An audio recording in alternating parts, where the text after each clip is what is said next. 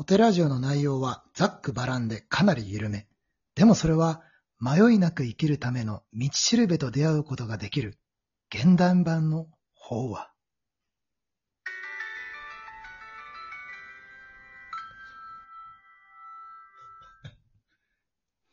えー皆さんこんばんは。ミッドナイトテンプルラジオのお時間です。お相手は埼玉県上元寺副住職の兄弟二人、私全教と、全城です。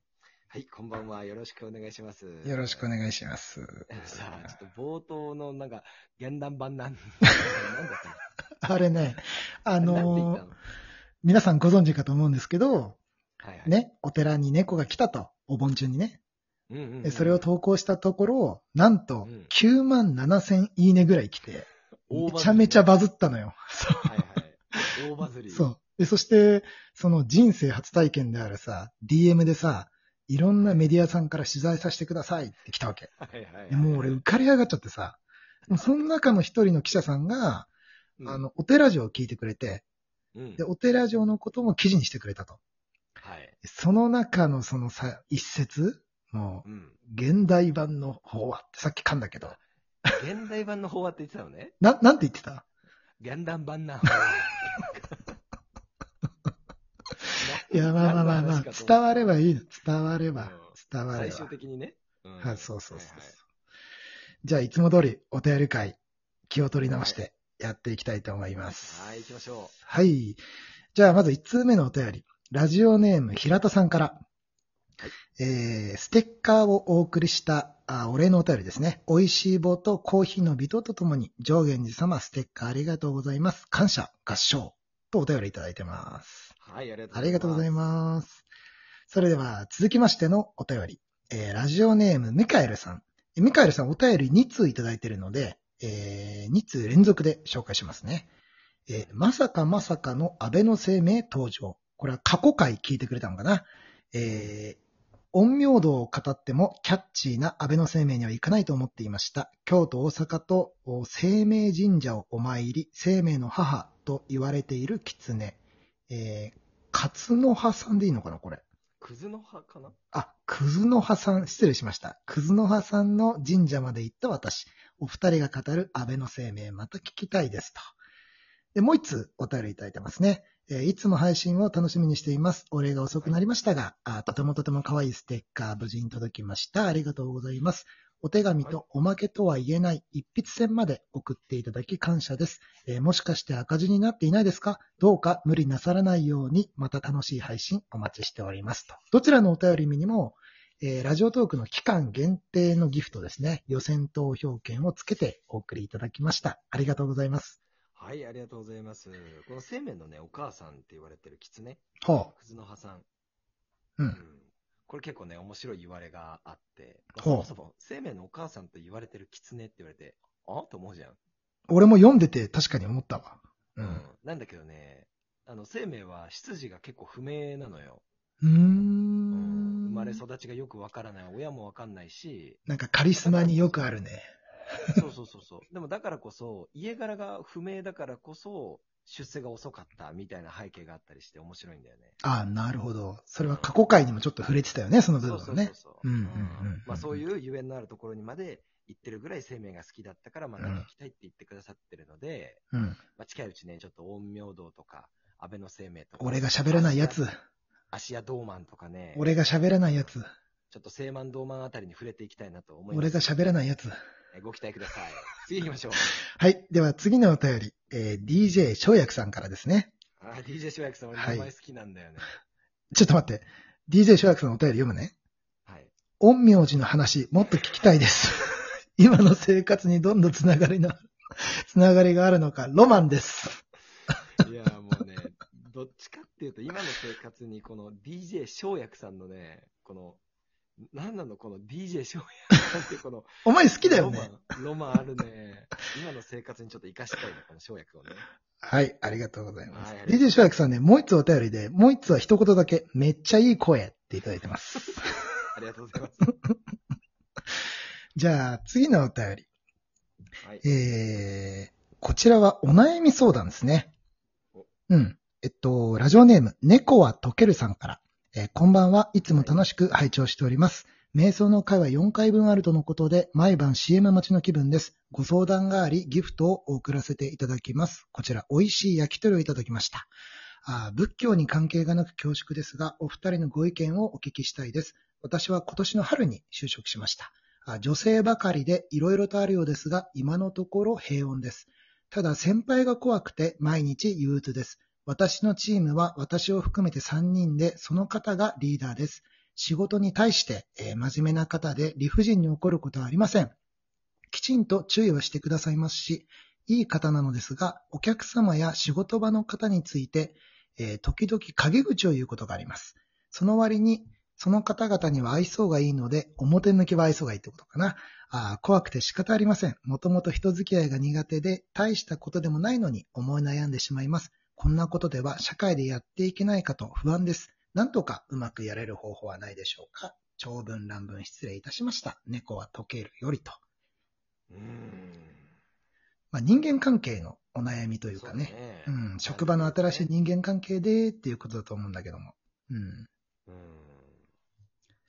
結構でもさ、うん。お伺いしてると、今年の春にご就職されて、で、まあ女性ばかりの職場であると。うんうんうん。で、今のところ、まあ平穏で、まあ仲良くやってるよと。ただ、先輩が怖くて、毎日憂鬱ですと。うんうんうん。うん、で、結びの方を見ていくと、なんとかうまくやれるっていうことかな。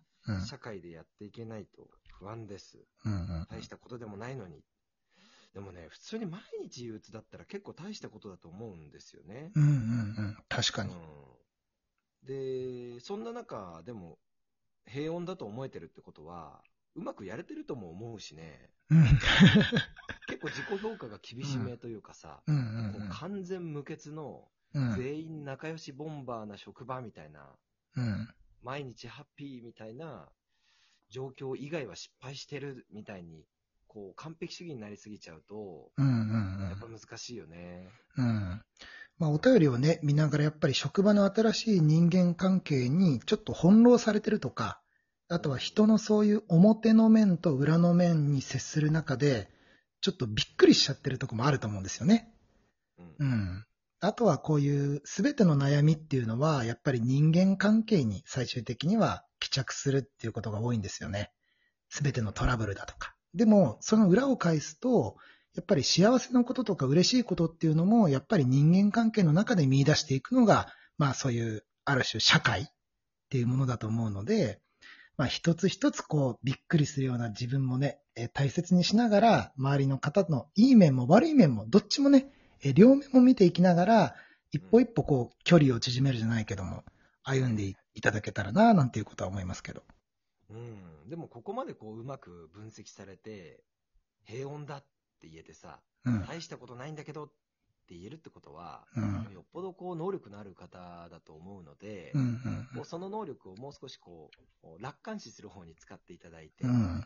うんもうちょっとこう肩の力抜いて、まあそれでも、なんかうまくいかないなと思ったら、またお寺城にいらしてください。そうですね。最後になりましたけども、なんかお寺城にこういうふうにお悩みをね、打ち明けていただいて、なんか少しでも気が楽になったのであれば、私たちは嬉しく思います。はい。はい。お便りありがとうございまはいす。。また、猫はとけるさん頑張ってください。応援してます。はい。はい。えー、では次のお便り。えーっと、ラジオネーム、昔だったら魔女さんからですね。うんえー今だったらなんだよっていうような。いつも、いつも面白いお話聞かせていただいています。おかげさまで気が乗らない家事も何とかやってます。さて、私の気になることなのですが、それは気についてです。変な人からもらった食べ物や贈り物は相手の気が宿っていて、もらった人に移るからもらわないようにとよく耳にします。これは私はあるんじゃないかなと思っていて、人に物をポンポンあげる人って見てて確かにエネルギッシュだなと感じます。自然に悪い気を流すということができているのかなとか思ってます。これを気に、これを気にして、から、人からもらったものは本人の前では一旦受け取りはするけれども、その後廃棄してしまいます。ですが廃棄するたびにすごく罪悪感を感じます。気にしすぎでしょうか？えー気なんて目に見えないものを気にしているなんてバカみたいですか？もしこの打分が目に留まりましたら、ご回答よろしくお願いいたします。昔だったら魔女よりと、いただいてますね。うんうんうんあの、これはもう結論から言うと、うん。うんうん。お役払いとか役よけとかそういう概念と同じで、ほえー何か物に乗せて、例えばお札に自分の思いを乗せて1年守ってもらったのをお焚き上げするとか、う。うん。えーお賽銭を入れて厄払いをするとかと一緒で、やっぱりこの業界、我々の世界観で言えば気というのはとても大切なものですし、ただそれはこうスピリチュアル的な、なんかこう不思議な物体のキーとかっていうものではないので、ちょっとこのあたりのニュアンスは個別に、えー私たちのラジオの方で、えー取っていくぐらい大事なことになってしまうんですが、あの、気にするんだったらもうはっきり気にしすぎてもらって、気にしないんだったらしないっていう0100の話にした方がスッキリするかなと思いますうん。うんうんうん。まあ、その人の気をね、いい気をもらうっていうパターンもあるからね。悪い気だけじゃなくて。そうそうそうそう。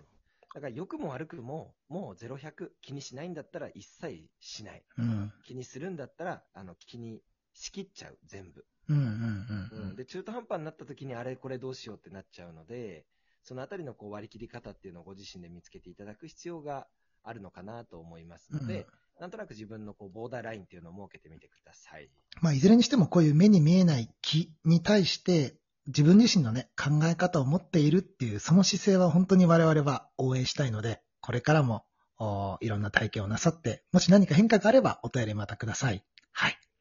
はい。はい、ありがとうございます。ラジオトーク公式アプリ下の方のギフトを送る、または質問を送るのボタンから応援アイテムや感想をくれます。仏教、お寺にまつわること、番組に対するエールなどお気軽に送ってみてください。はい。明日は明るい明るい日と書きます。皆様の明日がより良い一日になりますように。おやすみなさい。合唱。はい、おやすみなさい。